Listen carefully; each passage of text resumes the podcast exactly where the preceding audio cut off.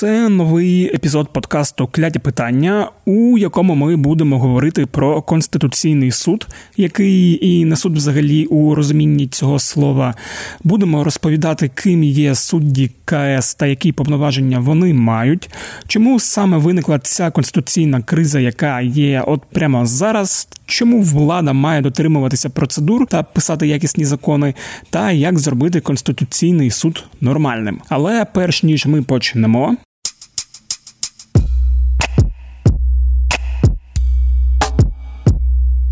Усім привіт! Мене звуть Федір Попадюк, і це подкаст Кляті питання. Подкаст, який своїм рішенням не скосує жоден конституційний суд, та у якому ми відповідаємо на різні кляті питання чіткіше за того пацика з рівного. Це мерзость. Це реально мерзость. Та зрозуміліше ніж будь-яке судове рішення. Як завжди нагадую, що особисто ваші питання можуть стати темами для наступних епізодів, а можуть і не стати залежить від ваших питань, а ще від того, чи будете ви їх надсилати. Е, надсилати ви їх можете на пошту smmsobaka.pravda.com.ua або ще краще нашому телеграм-боту Укрправда Бот, який прописаний в описі каналу УП Кляті питання.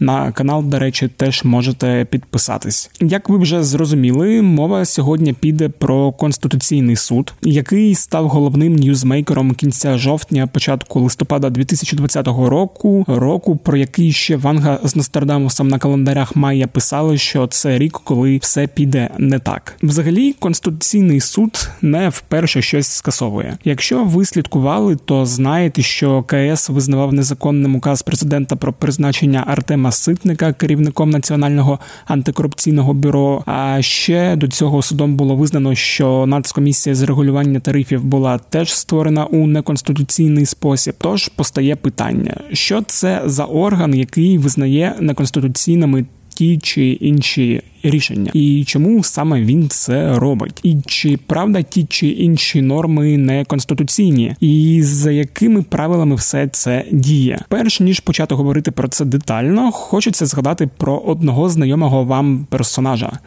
Моніку Гелер з серіалу Друзі. От які у вас виникають асоціації, коли ви згадуєте про Моніку? Four. Чотири. Two. Два. Two. Два. Four, seven. Чотири, сім. Five, seven. П'ять, сім. Six, seven. Сім. Seven. Сім. Seven. Сім. Seven. Сім. Seven. Seven. Seven. Seven. Seven. Ну добре, окрім цієї, для мене, наприклад, Моніка той персонаж, яка дуже любить слідкувати правилам. Та почекайте, за правилами нам має бути весело. Все, часу немає. Правила потрібні. Вони допомагають контролювати веселощі. У чомусь Моніка права, бо правила дійсно дуже важливі. Правила визначають, що ми можемо робити, а чого не можемо. Нехтування правилами призводять до безладу, хаосу, анархії і до того, що усі носять маски на підборіддях. І ці правила зазвичай десь записані. От яка головна книга для будь-якої держави? Ні, не Біблія і навіть не Гаррі Поттер. Найголовніша книжка будь-якої нормальної держави це Конституція. Конституція це ніби те, з чого починається все законодавство. Хоча конституція в нас була прийнята лише в 1996 році, через 5 років після проголошення незалежності. Це Галина Чижик, експертка центру протидії корупції. Конституція це по суті ключовий звід правил, за якими домовилися ми собі жити в нашому суспільстві. Там є якісь дуже загальні принципи, якісь гарантії для громадян, там зафіксовані права, права людини. Там зафіксовано, як влаштована в нас влада, що в нас є президент, в нього ось такі повноваження, є парламент, в нього ось такі повноваження. У нас є судова влада, вона незалежна, в неї ось такі повноваження. Ось тобто конституція це дуже загальний і ключовий документ. Там і всі інші закони, які приймаються, вони мають е, відповідати конституції, не порушувати її. Що ще визначає конституція? Що влада в країні ділиться на законодавчу, виконавчу та судову. Я про це, наприклад, дізнався вперше у сьомому класі, коли вчився у школі. Школі, і вже тоді вчителька казала, що у нас в країні це так не працює, і що все перемішано, і хтось щось постійно намагається контролювати.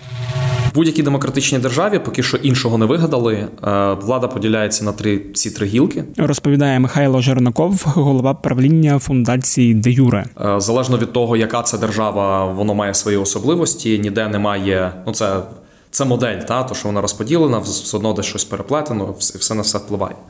Але що важливо, ці три гілки не означають, що вони діють незалежно одна від одної, не означає, що вони діють в вакуумі і жодним чином одна на одну не впливають, як і не мають впливати, як це написав Конституційний суд у своєму рішенні. Такого ніде нема.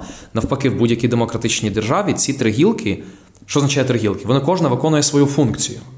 Але є система стримування противаг, коли кожна гілка контролює дві інші, чи якимось чином взаємодіє з іншими, чи якимось чином виконує такі функції, які на інші гілки впливають.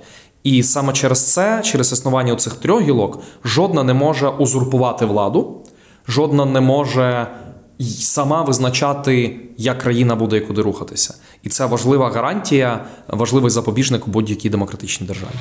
Чому ми говоримо про конституцію, про три гілки влади, а не про сам суд? Все це пов'язано. Конституційний суд він ніби не належить до жодної з цих трьох гілок. Він не є частиною судової влади, він як якась надбудова, і він є арбітром е, фактично між, е, між парламентом. І конституцією, а віднедавна ще й між судовою владою і конституцією. Що це означає? Е, Конституційний суд тлумачить Конституцію, коли незрозумілими є ті чи інші положення Конституції, тому що неясно там, наприклад, е, як застосовувати норму про те, що людина не може бути двічі притягнута до відповідальності там за одне і те саме діяння.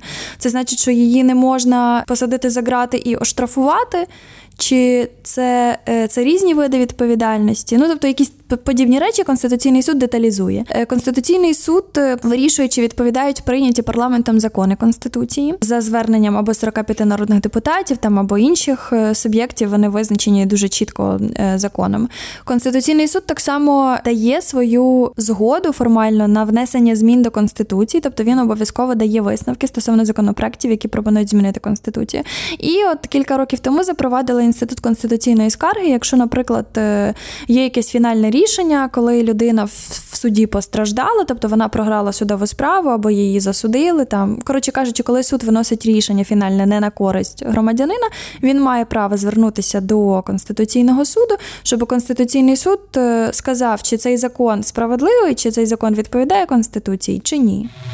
Хоча він має назву суду собі, але в українській конституції він 16-го року Е, існує навіть в окремому розділі, саме з цієї логіки, що це не є судова влада, він не належить до судової гілки влади, він є арбітром між трьома іншими гілками влади. І це відображено також в порядку його формування. По третині його формують президент, Верховна Рада і з'їзд суддів. Так, президент не є класичною виконавчою владою, але в Україні він традиційно це є дуже вагома фігура. Так за своїм характером своєї діяльності він е, ну все таки набагато ближчий до виконавчої влади ніж будь-якої іншої. Тобто Конституційний суд має повноваження розглядати і визнавати неконституційними, власне, яка його функція. Конституція каже, що це єдиний орган конституційної юрисдикції в Україні. Що це означає? Це означає, що Конституційний суд перевіряє рішення е, трьох гілок влади, в основному двох, та це виконавчої і законодавчої, бо судова система діє окремо, вона є незалежною і е, там є своя система перегляду рішень. А він переглядає рішення влади на на те, чи воно відповідають Конституції. Якщо не відповідає, таке рішення підлягає скасуванню, е, тому що Конституція, власне, є гарантією прав і свобод. Конституція є тим документом, який описує, як взагалі влада влаштована, як влаштована держава, як влаштований державний механізм, і яким чином цей механізм має сприяти тому, щоб люди в державі жили комфортно і добре себе почували. Ну і щоб ви розуміли, ми з вами не можемо просто так взяти і подати скаргу у конституційний суд. Треба бути тільки депутатами. Так, вони е, звертаються з документом, який має назву Конституційне подання. Е, їм для цього та як мінімум 45 депутатів, може бути і більше, але як мінімум 45 мають звернутися до Конституційного суду з приводу е, конституційності або цілих законів, які прийняла Верховна Рада, або якихось окремих їхніх положень. Конституційний суд е, спочатку вирішує відкривати провадження чи ні, тобто там якісь там формальні речі перевіряються. А чи 45 депутатів підписали, а чи е, послалися вони там на закон, який вони вважають неконституційним, там і чому на які норми конституції вони посилаються? От після того, як відкривається провадження конституційне за поданням, потім в Конституційного суду там є певна своя процедура, е, в межах якої він і приймає оце от ключове рішення. Якщо закон е, або там якісь його окремі положення, на думку Конституційного суду, відповідають Конституції, то на цьому історія вся і закінчується. Якщо ж Конституційний суд е, погоджується з тими депутатами, які ініціювали це подання, це значить, що він вирішує, що, наприклад, або конкретні положення закону, або весь закон повністю. Таке теж буває, є неконституційним, і такий закон зазвичай втрачає свою чинність з моменту, коли публікується рішення Конституційного суду. Це значить, що його більше немає, і інші органи влади не зобов'язані його застосовувати, а громадяни не зобов'язані дотримуватися, тому що вважається, що після цього його немає. І е, останнє важливо, що інколи, наприклад, коли Конституційний суд визнає неконституційними, там, наприклад, якісь органи, і тоді виникає питання, там, а як бути далі, там, а що з цим робити? В нас виникає якась прогалина, то Конституційний суд може в своєму рішенні розтлумачити, наприклад, що це означає, як далі бути. Або він в якийсь спосіб говорить, як це рішення виконати. Він, наприклад, доручає Верховній Раді до якогось моменту, там, наприклад, впродовж трьох місяців прийняти закон, яким вирішити там, от, наприклад, оцю проблему, врахувавши те ті висновки, які зробив Конституційний суд. Що ще треба знати про суд? Суд це не якась абстракція у вакуумі. Суд складається з судей і процедура обрання, і сам суддівський склад, і гарантії, які мають судді, мають бути бездоганнішими за посмішку Одрі Тоту. Але як насправді судді Конституційного суду призначаються на 9 років. Це мають бути відповідно до Конституції громадяни України, яким виповнило 40 років, які е, мають вищу юридичну освіту, які є правниками з визнаним рівнем компетенції і мають високі моральні якості, що дуже важливо. А також Конституцією передбачено, що є конкурсний добір на посади суддів Конституційного суду, і це з 16-го року починаючи. Це дуже важливо, тому що є ризик того, що завжди, і так було в Україні постійно, що судді Конституційного суду, яких туди призначав або президент, або парламент, та й з'їзд суддів насправді були досить сильно політично залежними або від президента, або парламенту, відповідно, або так само можна сказати політично залежними від е, з'їзду суддів від суддівського корпусу, тому що ну власне їх вибирали туди також. Е, колеги судді, як правило, з числа суддівського корпусу, і як правило, ем, власне для того, щоб вони відстоювали інтереси суддів. Там що ми зараз і бачимо перегин дуже сильний в бік відстоювання інтересів, аж до того, що е, Конституційний суд написав, що у цьому останньому скандальному рішенні. Що тільки судова влада може контролювати судову владу, а виконавча не може контролювати, ну це не синітниця насправді, тому що е, в усіх демократичних країнах е, виконавча влада здійснює певний контроль, можна сказати, Е, не в плані впливу е, незаконного якогось чи неправильного на рішення суддів, а в плані того ж е, контролювати, чи судді, вибач, не зарвалися, чи судді не пустилися берега, чи судді. Не живуть в маєтках, які не можуть собі дозволити, незрозуміло, звідки вони їх взяли, чи судді заповнюють декларації і так далі. Та? Тобто це запобіжники від того, щоб судді Конституційного суду, в тому числі, не перебрали на себе багато влади. Це також запобіжник від того, щоб судді не ухвалювали рішень, які явно суперечать, які е, явно порушують в принципі конституційні лад, які загрожують руйнуванню держави. Саме і це є елементом системи стримування противаг, що конституційний суд слідкує, чи рішення виконавчої влади і законодавчої відповідають конституції, а ті гілки влади слідкують, чи судді власне на себе багато забагато не взяли того, чого не мають відповідно до конституції. Отак це має працювати. Е, так, от е, суддів вибираються на 9 років. Це є гарантією того, що е, судді вони не зв'язані і не пов'язані з політичним циклом. Вони можуть бути обрані одними політиками, але вони їх мають політично пережити і вже не залежати від цих політиків в подальшому. Е, Розкажи про структуру Конституційного суду. Тобто, це ж е, 18 судей та апарат, який там Апарат, який на них працює. Мгм. Там є е, помічники суддів і є наукові консультанти. Мгм. Там є е, апарат насправді дуже великий. Там е, люди є, там, які, наприклад, займаються порівняльними дослідженнями, дивляться, як в інших е, країнах світу там ці питання вирішуються, врегульовуються, стежать там за якимись стандартами міжнародними зміною практики, наприклад, Європейського суду з прав людини і інших е, інституцій міжнародних. Є відділ, там, який займається дослідженням там українського законодавства. От е, і окремо кожен суддя має, е, має свого помічника. Це людина, яка на практиці дуже часто може навіть готувати якісь проекти, проекти документів, які потім суддя виносить на обговорення Конституційного суду. і самі судді обираються раз на 9 років, щоб не бути у цьому політичному циклі. Та за законом е, і за конституцією суддя Конституційного суду на 9 років призначається і не може бути повторно призначений, щоб була якась е, змінюваність, щоб не трималися судді за цю владу. Власне, є оцей от е, вимога про 9-річний термін. Тільки судді Конституційного суду у нас е, особливо захищені і мають особливі порівняно з іншими громадянами гарантії в контексті як е, фінансового забезпечення. У них найвищі в країні зарплати. Це до 300 тисяч гривень. А ті судді, які мають дуже великий стаж і якесь додаткове навантаження в самому суді, наприклад, там якісь є адміністративні у них посади, там секретар палати, вони отримують іще більше. Крім того, е, їм е, гарантується державна охорона. Якщо, наприклад, там вони просять про це, якщо там є потреба їм забезпечити, то це їм також закон гарантує. І е, у них є недоторканність в частині кримінального переслідування. Суддю Конституційного суду не можна затримати чи арештувати до того моменту, поки не буде його засуджено за вироком суду, за винятком ситуації, коли його ловлять на гарячому на вчиненні тяжкого злочину. В інших усіх випадках фактично суддя користується е, цією недоторканністю, його не можна там е, затримати за вчинення злочину, арештувати, тому що він е, суддя Конституційного суду.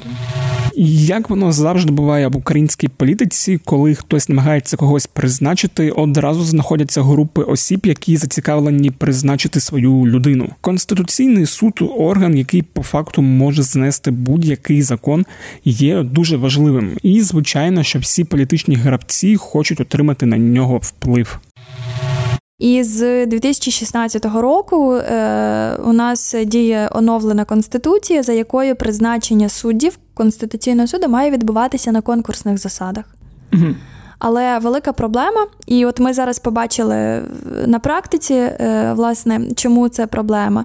Тому що суб'єкти, парламент, з'їзд суддів, е, президент проводять якісь різні конкурси, і фактично лише е, президент Порошенко е, за час своєї каденції він призначив двох суддів, і от лише він провів щось, що було максимально схоже на той конкурс, який вимагає Конституція. Тому що він створив конкурсну комісію, туди війшли е, шановані фахівці з репутації, експерти. От вони відбирали кандидатів, і вони потім Порошенку запропонували фінальний список до призначення. З'їзд суддів не проводить відкритий конкурс. Вони там, е, там рада суддів вирішує, кого призначати. У нас, наприклад, в Конституції є норма про те, що суддею Конституційного суду може бути очевидно там юрист, який має відповідний стаж, е, досвід, але це обов'язково має бути високо моральна, високо доброчесна людина, репутація якої там поза будь-яким сумнівом. Але на практиці Але на практиці ми бачимо, що обира... призначаються люди, до яких є багато питань в суспільства, і це дуже схоже на якісь договорняки, що в парламенті, що всередині Рад- ради суддів в парламенті, наприклад, е, лише фракції можуть подавати людей. І це теж проблема, тому що фактично на моменті призначення уже людина мусить залучитися підтримкою якоїсь політичної партії, невідомо в обмін на що, щоб бути призначеною. Ось і це має наслідком якісь такі от е, політичні призначення, навіть якщо там умовно. Кандидат е, не давав е, там, е, не брав на себе зобов'язання там відпрацьовувати потім на ту чи іншу політичну партію. Очевидно, там залишається питання до незалежності і неупередженості людини, яка призначається в такий спосіб. Але, хоча конституція передбачає конкурс, на практиці такого конкурсу у нас немає. Немає запобіжників, немає системи, яка би проаналізувала, чи дійсно це є судді з високими правниками з високими моральними якостями і е, визнаного рівня. Тому що конкурсний добір передбачений на рівні конституції, а на рівні закону ніякого конкурсного добору нема. Його забули в лапках е, туди вписати. І конкурсом, наприклад, від е, з'їзду суддів займається Рада суддів України, нібито проводить якийсь там конкурс, а насправді просто це е, судді, які, ну скажімо так, які в різний політичний спосіб знаходять там собі туди дорогу, і е, або це якісь політичні ставленики, дуже багато політичних впливів в цьому органі. І таким чином такі судді не є незалежними. До, да, до речі, е, судді, е, всі шестеро суддів делегованих. Судді Конституційного суду, делегованих з'їздом суддів, проголосували за це ганебне рішення. Тобто, от показник того, наскільки ефективно працює цей в лапках конкурс на рівні раді суддів. Е, далі з парламентом ще цікавіше. В парламенті цим займається комітет Верховної Ради з правової політики та правосуддя.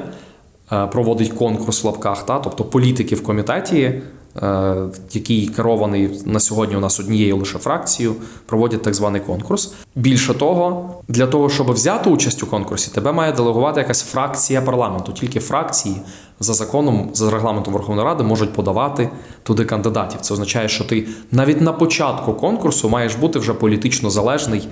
Е, від пов'язаний політично від з якоюсь щонайменше одної фракції.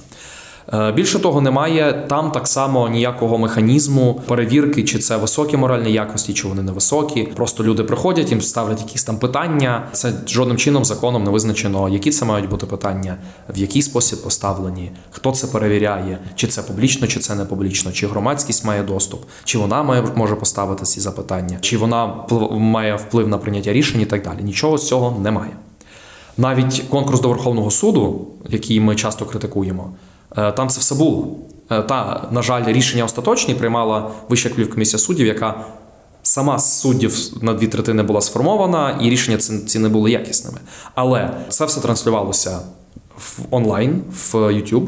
Можна було це подивитися. Громадська рада доброчесності поруч сиділа і ставила питання суддям. Якщо хоча б такий би був рівень прозорості в передвори суддів Конституційного суду, його склад вже був би набагато краще. Інша ситуація склалася з конкурсом від президента України в 2017 році. Було дуже цікаво. Е, президент Порошенко тоді тут я похвалю президента Порошенка, як це не дивно за судову реформу, бо це та частина судової реформи, яку він зробив правильно. Хоча б це було його вольове рішення, це мало би бути прописано на рівні закону. Він створив конкурсну комісію своїм указом, в якому були присутні не тільки незалежні представники громадянського суспільства авторитетні, а була присутня міжнародна експертка Ганна Сухоцька. Е, почесна президентка Венеційської комісії. І тоді цей конкурс виграли Сергій Головатий і Василь Лемак. Це єдині двоє суддів, які не тільки не голосували за це ганебне рішення, а і написали окремі думки. Тобто, ми бачимо принципову різницю між фейковим конкурсом, де написано, що це конкурс, а це ніякий не конкурс, і ми бачимо результат на вплив рішень. І ми бачимо конкурс, де дійсно були долучені міжнародні експерти, де була долучена громадськість, за яким можна було хоч якось слідкувати, бо там були етапи, рейтинг і так далі. і так далі. Хоча він не був повністю прозорий.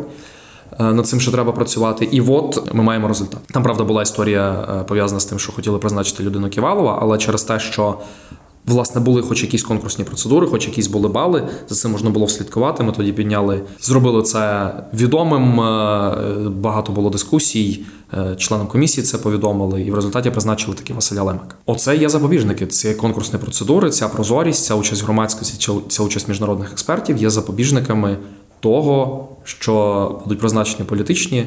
Ну, точніше, проти того, щоб були призначені політичні е, ставленики, а були призначені нормальні судді. Взагалі, у цьому епізоді я думав не зупинятись на самих суддях, але більша частина з них прописалася у суді ще на багато років вперед, тому все ж варто пояснити, що то за люди. Ось що розповідає про склад конституційного суду журналістка української правди Соня Лукашова, яка нещодавно розписала на УП біографії всіх цих суддій та чим вони відомі.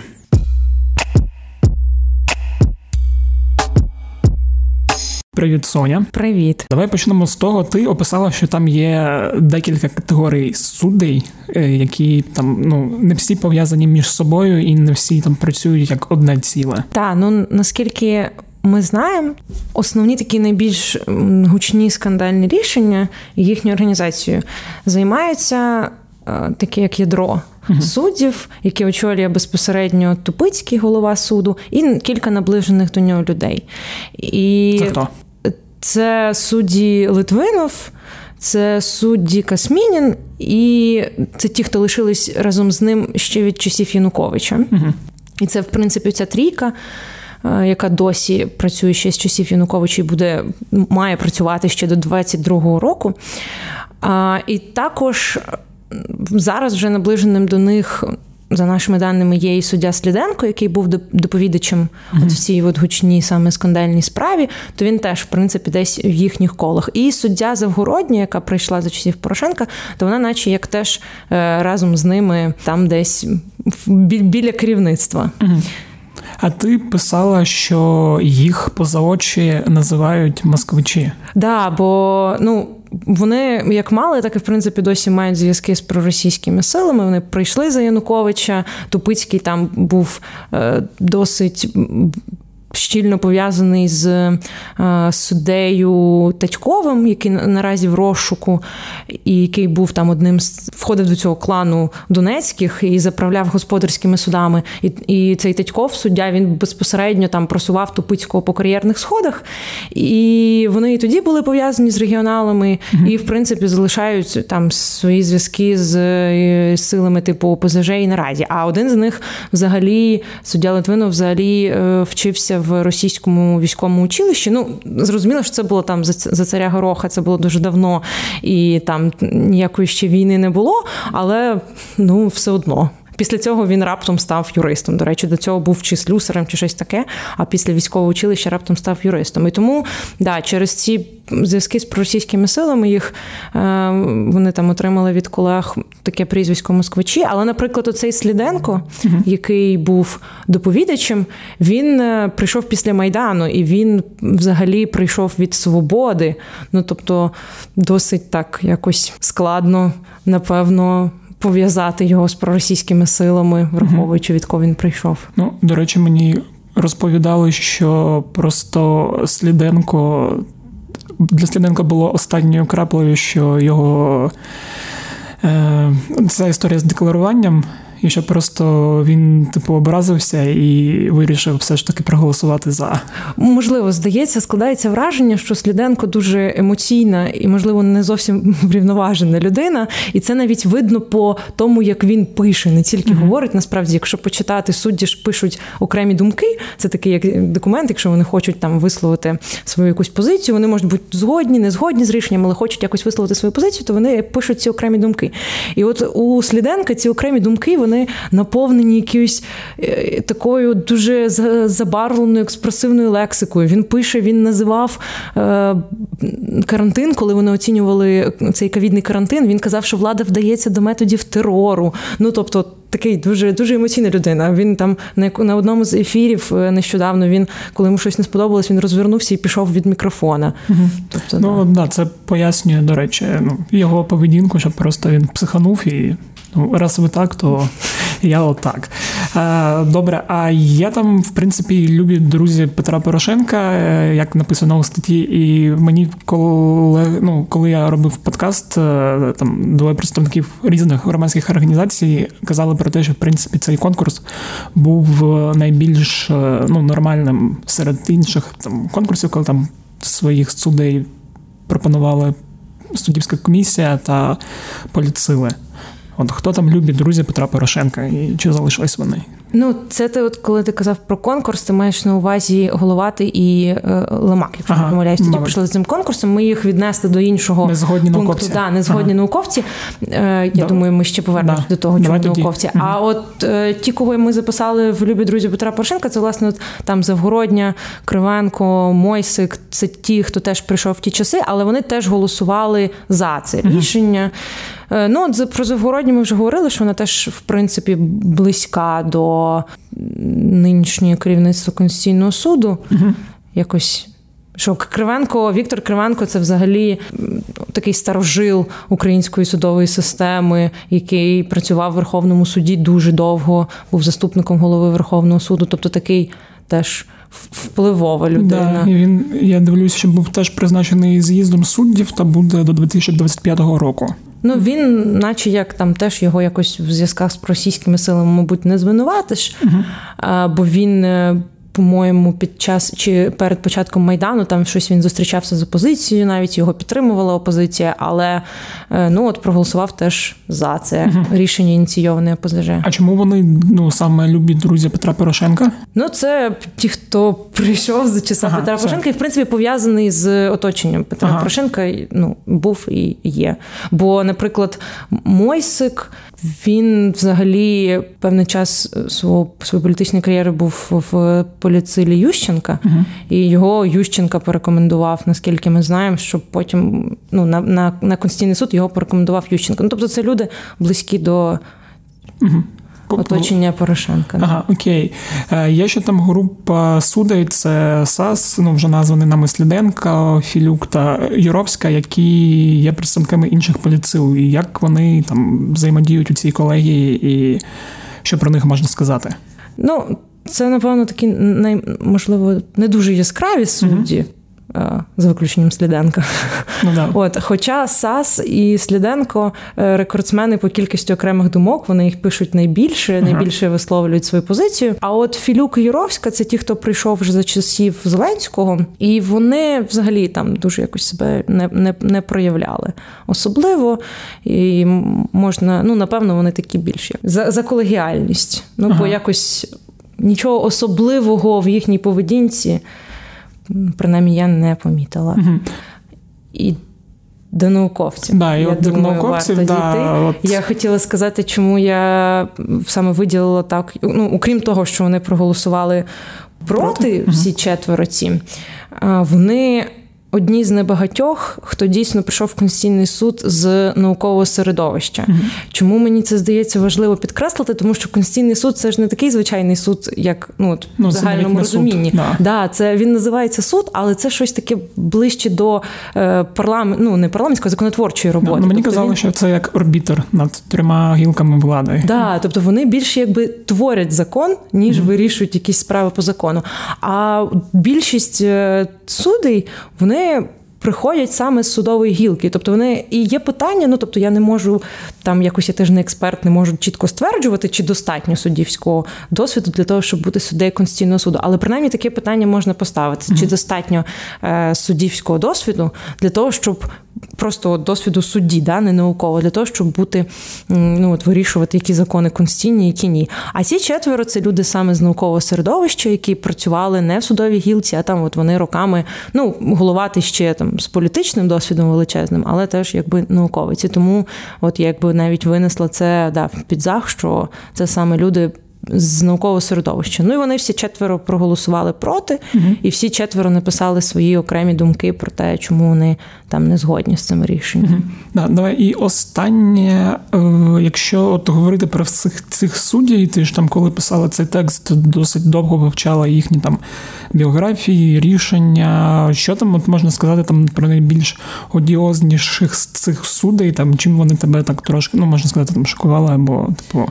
Да, я хотіла розповісти, до речі, про Тупицького, mm-hmm. про те, як в 2014 році, на початку 2014 року, коли почалась окупація Криму, mm-hmm. і Конституційний суд мав в такому екстреному порядку е, вирішувати справи, які стосувались сепаратистських е, постанов Верховної Ради Криму про mm-hmm. цей там, нібито референдум і про відокремлення. І зрозуміло, що часу там багато в Конституційного суду не було. Е, це треба було вирішувати швидко.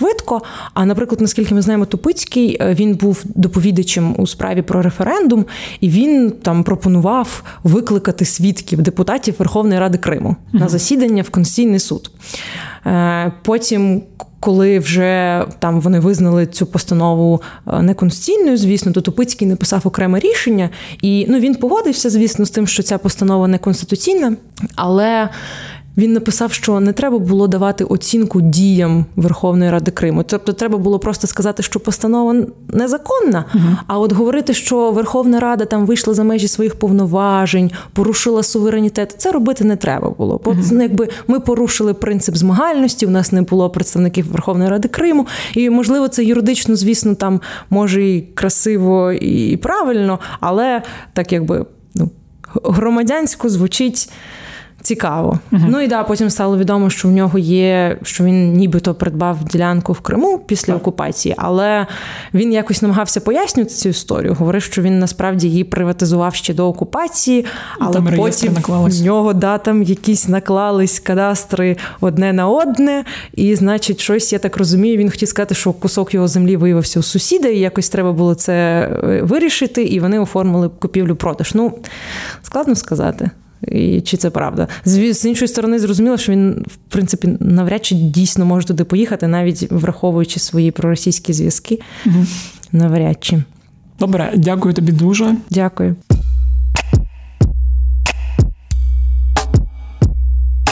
Отже, станом на зараз ми маємо склад суддів, до яких є питання, маємо конкурсні процедури, до яких є питання, маємо рішення суддів, до яких є питання. Але чи тільки у суддях проблема?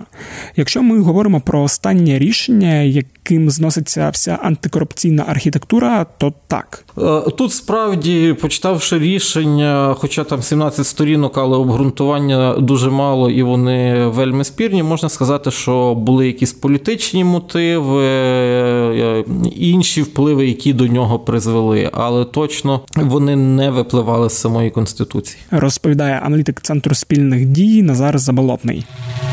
А от якщо ми говоримо про останнє рішення, його теж міг знести конституційний суд, якби він був там самим гуманним у світі, чи ні? А, ну відносно хилення від декларування, то ні. В принципі, в нас кримінальна відповідальність за крадіжку настає, якщо шкода е, дорівнює трьом неоподаткованим мінімум, це декілька тисяч гривень. Як правило, в деклараціях чи поза деклараціями, точніше буде сказати, приховуються мільйони.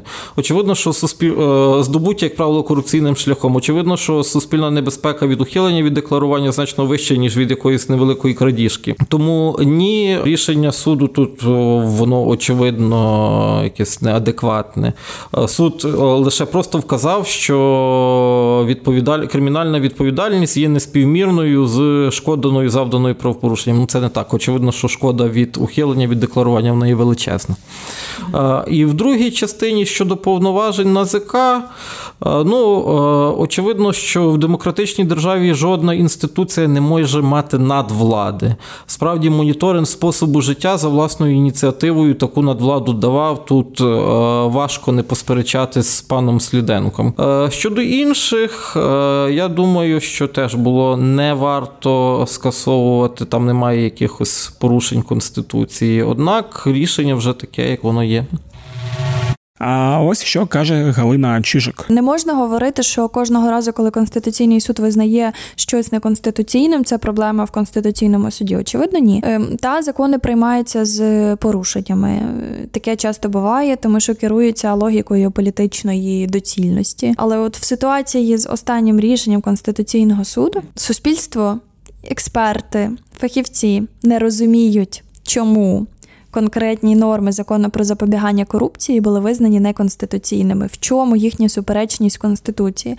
Бо єдине мотивування, яке ми побачили в рішенні суду, це те, що судова влада має бути незалежна. Угу. Але коли ми захищаємо незалежність судової влади тим, що звільняємо суддів з під будь-якого контролю, то для мене це вже не про незалежність, а про безкарність. Угу.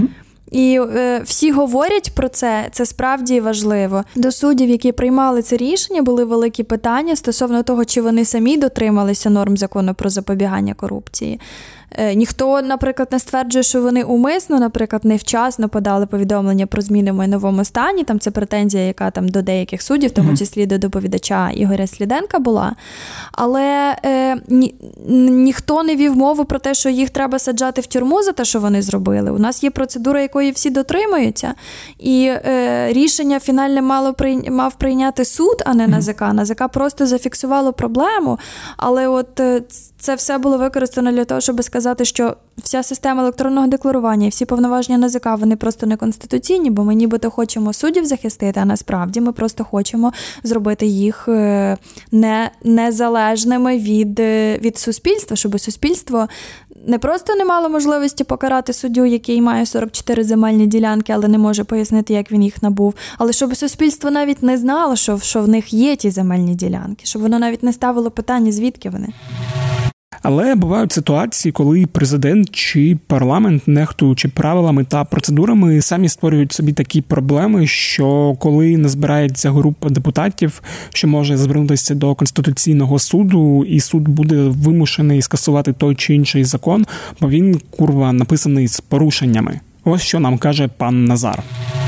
Перш за все, суть демократії полягає саме в процедурах. Е, кажуть, диявол ховається в деталях, то демократія ховається саме в таких процедурах. Процедури дають людям час громадянському суспільству зорієнтуватися в тому, що відбувається в коридорах влади.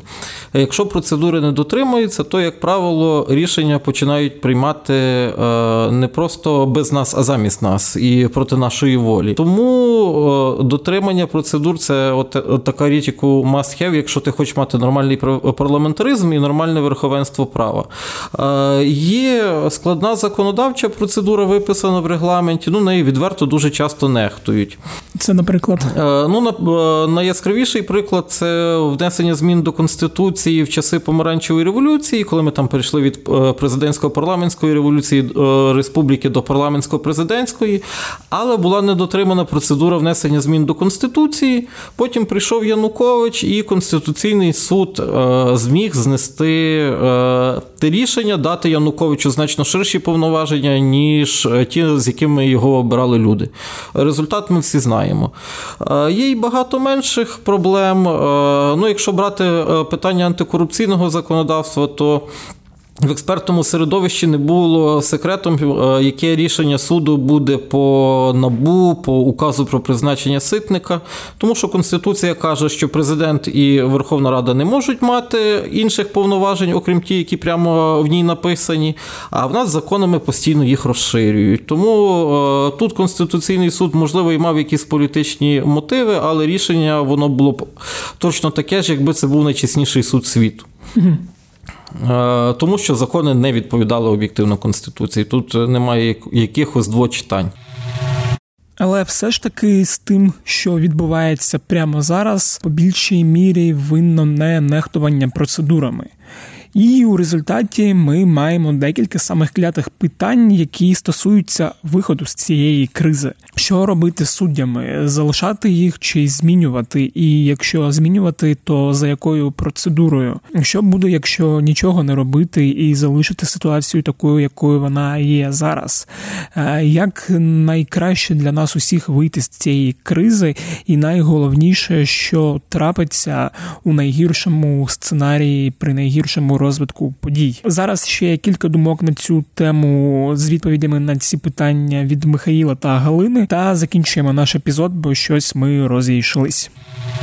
Станом на там умовне 3 листопада ми там бачили, що був законопроект Зеленського, який ну розкритикували майже всі. Типу, не можна на антиконституційне рішення відповідати антиконституційним законам, бо треба ми правова держава, і треба діяти у правових якихось рамках і Нехай це займе більше часу, але результат буде ну, нормальний, тобто нормальне діло і нормально буде, як то кажуть. От я хотів запитати, які тут є виходи з цієї кризи, щоб е, і, по-перше, омовити нормальний склад, і по-друге, щоб не було ситуації, там чого зараз всі бояться, коли е, Конституційний суд почне скасовувати там і закон про мову, і закон про землю, і силу тяжіння, я не знаю, і взагалі всесвіт, як існує існування і все таке інше. Дуже хороша аналогія з силою тяжіння із е, базовими законами, за якими існує всесвіт. От всесвіт на ім'я держава існує за одним базовим законом. Він називається Конституція. І якщо дозволити собі для вирішення якоїсь проблеми, дійсно пов'язаної з недотриманням конституції, е, вирішувати її чимось пов'язаним ще більшим недотриманням конституції, то бо ми зробимо за означенням, ми зробимо ще більшу проблему. Тоді будь-який інший орган потім скаже: ну і що, що моє рішення не відповідає конституції? Зато воно хороше і воно сподобається людям. А якщо ми перестаємо виконувати базовий фундаментальний принцип, на чо- на чому все тримається, то просто завалиться вся е, структура держави. Це, це супер небезпечно. І тому та це рішення має якісь свої плюси, це швидко, чи це там популярно, але е, є дуже величезний ризик е, пов'язаний з тим, що ну просто все держава зруйнується, якщо ми будемо продовжувати так діяти. Простого рішення тут немає, і простого рішення, яке зробить все, тут також немає. Швид, якогось швидкого і, і неризикованого. Вже ситуація настільки складна. Це політики до неї привели своєю бездіяльністю. Ми звертали увагу на проблеми з конституційним судом ще роки півтора тому, коли була вже більше, коли е, була тільки президентська кампанія. Варіантом з найменшим ризиком, як упередити подальшу руйнацію, ми бачимо підняття кворуму або кількості голосів, необхідних для прийняття рішення Конституційним судом, наприклад, до 15. Це стільки, скільки є зараз суддів в Конституційному суді, щоб оця одинадцятка суддів, яка сформувалася фактично антиукраїнська, яка проголосувала за це рішення, е, не могла в подальшому робити ну, якісь інші погані речі. Е, Це повністю конституційно. Це е, досить легко впровадити це буквально з одного рядка законопроекту вже подали депутати, там правда 17 написано, але е, ну, тобто це явно виглядає як блокада фактично е, роботи Конституційного суду, що також можуть е, багато хто сказати, що це не конституційно. Хоча, повторюся, тексту Конституції це не суперечить. Е, Я думаю, що до 15 було би оптимально, тому що теоретично тоді Конституційний суд все-таки може приймати рішення, але це має бути рішення консенсусне. Відповідно, це має бути рішення дуже якісне. Тобто, якийсь суперганебний закон, не знаю, якийсь там про визнання. Ордло чи ну от якісь такі речі разом з тим принцип зберігається. Тобто 15 суддів зможуть прийняти рішення, якщо це рішення якісне і всіх влаштовує. А рішення, які приймаються такою епізодичною більшістю, яка склалася антиукраїнською, вони будуть неможливі. Ем, і це дасть час на те, щоб розробити конкурсні оці процедури, на те, щоб е, по них провести. Зараз є три вакансії, наприклад, в Конституційному суді. Е, Троє нових суддів, обраних за новою процедурою, плюс четверо, які є, які не голосували за це рішення. Це вже семеро суддів. Ще Сліденко вже подав відставку. Е, Якщо його відставку прийняти і ще одного суддю так вибрати, це вже восьмеро суддів із 18. Е, Достатньо е, добрати ще одного суддю, а там може бути і кримінальні провадження, і ще більше відставок, і так далі, та, в найближчий час.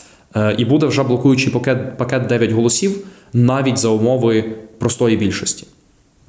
В 2022 році, а це трохи більше ніж через рік, відкривається е, ще три вакансії, е, в тому числі е, Тупицький, з нього закінчується 9 років. І можна буде ще троє суддів добрати за новою процедурою. Це вже буде, дай Боже, 11 суддів, більшість нормальних суддів в Конституційному суді. Рік це там чи трохи більше року, чи півтора. Це насправді не дуже багато. Він про мене дуже швидко, і ми матимемо без порушень конституції, без якихось величезних ризиків. е, Вже більшість нормальних суддів в конституційному суді. Знов таки, та це досить довго. Багато хто каже, от зараз є зараз про ці про це говорять. е, Народ вимагає і так далі. Через там рік чи скільки це забудеться. Давайте зробимо в ці найближчі тижні місяці. Таким чином, щоб у нас були нові конкурсні процедури, а тоді нехай забувається. Тоді нехай всі будуть жити своїм життям, а ці правила будуть діяти і будуть діяти на майбутнє, і будуть нам давати е, нормальних суддів Конституційного суду як для вирішення цієї проблеми, так і власне на майбутнє. Найгірше рішення, найгірший вихід це не робити нічого. І в тій ситуації, там, в якій ми зараз усі опинилися, ми собі цього дозволити не можемо. Тобто ми в будь-якому разі мусимо щось зробити. І в усього суспільства є консенсус, що Конституційний суд в такому складі, в якому він є зараз, він не може продовжувати свою роботу, бо на кону стоїть дуже багато. На кону у нас е, антикорупційний суд. На кону у нас е, закон про мову, на кону у нас закон про землю, фонд гарантування вкладів. Це надзвичайно важливі речі. І в разі, коли Конституційний суд, наприклад, зносить е, е, землю чи фонд гарантування вкладів, е, нас чекає страшезна економічна ну, криза, якщо висловлюватися цензурно. Угу. Ось тому усе суспільство погоджується із тим, що так далі бути не може, і цей конституційний суд потрібно змінити, зупинити. Інше питання, як це зробити, і тут якраз виникає виникають дискусії, е, ведуться зараз дуже ведеться зараз дуже багато обговорень. Я скажу, що хорошого рішення, яке вирішить проблему уже зараз, у нас немає. Тому що, по-хорошому, щоб цю систему змінити, щоб е, це працювало так, як воно має працювати, коли у нас є парламент, який приймає хороші закони, є конституційний суд, який стежить, щоб парламент mm-hmm. приймав хороші закони. По-хорошому, нам треба переписувати конституцію. Але е, очевидно, ми це не можемо робити там ні з чинним складом конституційного суду, ні навіть з чинним складом парламенту, тому що ми бачимо, що там зараз відбувається. От е, але це не змінює того факту, що нам уже зараз суспільству потрібно починати про це говорити і домовлятися там про якісь нові правила гри. Рішення там зараз, якісь, які пропонуються, це рішення, от що робити уже зараз, mm-hmm. що що ми маємо зробити уже сьогодні, щоб завтра, наприклад, конституційний суд якраз от не, не забрав у нас майбутнє. Давай поговоримо ну, так трошки полякаємо наслідками тих, хто нас слухає. Тобто, там, якщо все залишити, або якщо довести ситуацію там де ще більшого, не знаю, Cost of non-action це називається та англійською мовою. Тобто, це це ціна не роб... нічого не робіння. Якщо конституційний суд зараз залишається в такому самому складі, з такими самими суддями, з е, не заблокувати його роботу і нічого не зробити з складом, буде приблизно таке. Вони протягом місяця знесуть антикорупційний суд. А це означає, що жоден топ-корупціонер не буде покараний за корупцію ніколи. Вони знесуть закон про мову, скоріше за все. Вони знесуть закон про фонд гарантування вкладів фізичних осіб.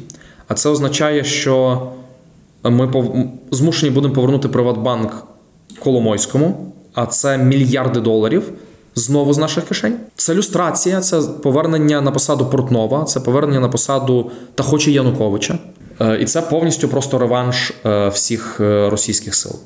Це повністю руйнування наших відносин з Заходом.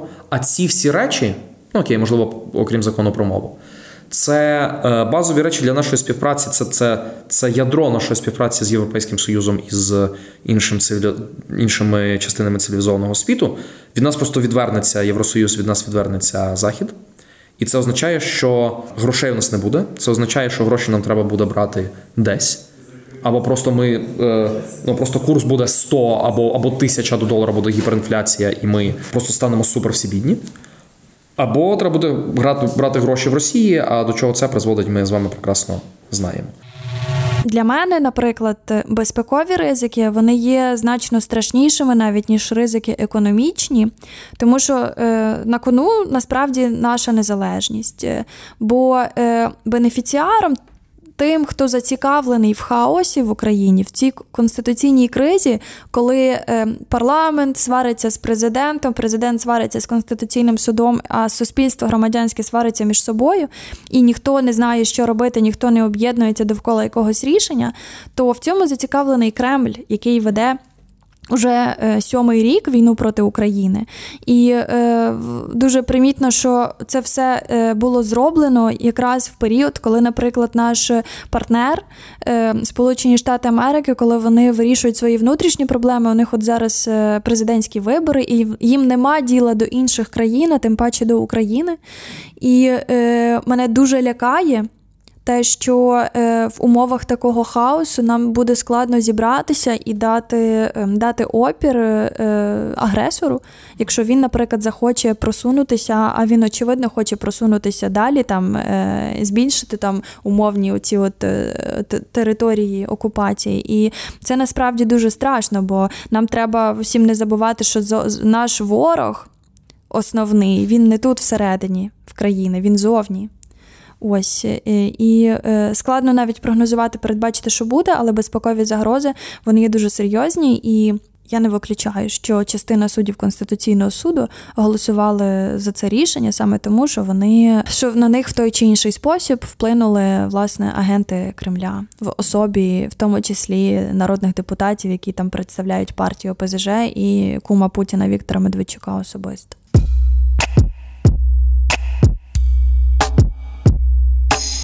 Ось такий от вийшов епізод. Трошки на сумній ноті ми його закінчили, але сподіваюся, що ця ситуація вирішиться на краще, а не на гірше. Також сподіваюся, що вам сподобалась така подача, і усі зауваження, побажання та просто привітання ви можете надсилати на пошту, яку я згадував на самому початку, тобто smmsobaka.com.ua і можете також писати нашому телеграм-боту Укрправда Bot, якого я теж згадував на початку, і який живе у описі каналу УП Кляті питання.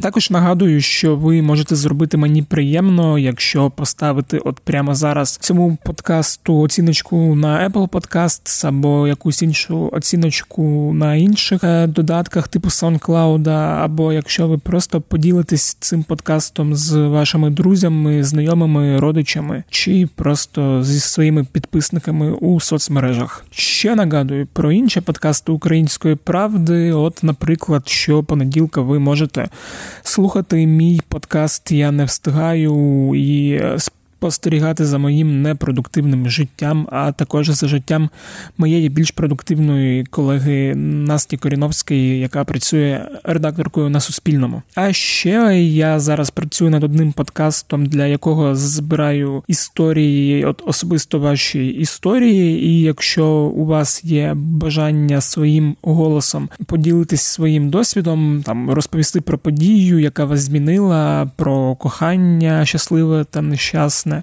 про подолання якоїсь кризи чи вершини, про ваші страхи і боротьбу з ними, то теж пишіть мені на зазначені пошти, розповідайте, які у вас є історії, і якщо вони цікаві, то ми можемо записати справжній епізод. На цьому все.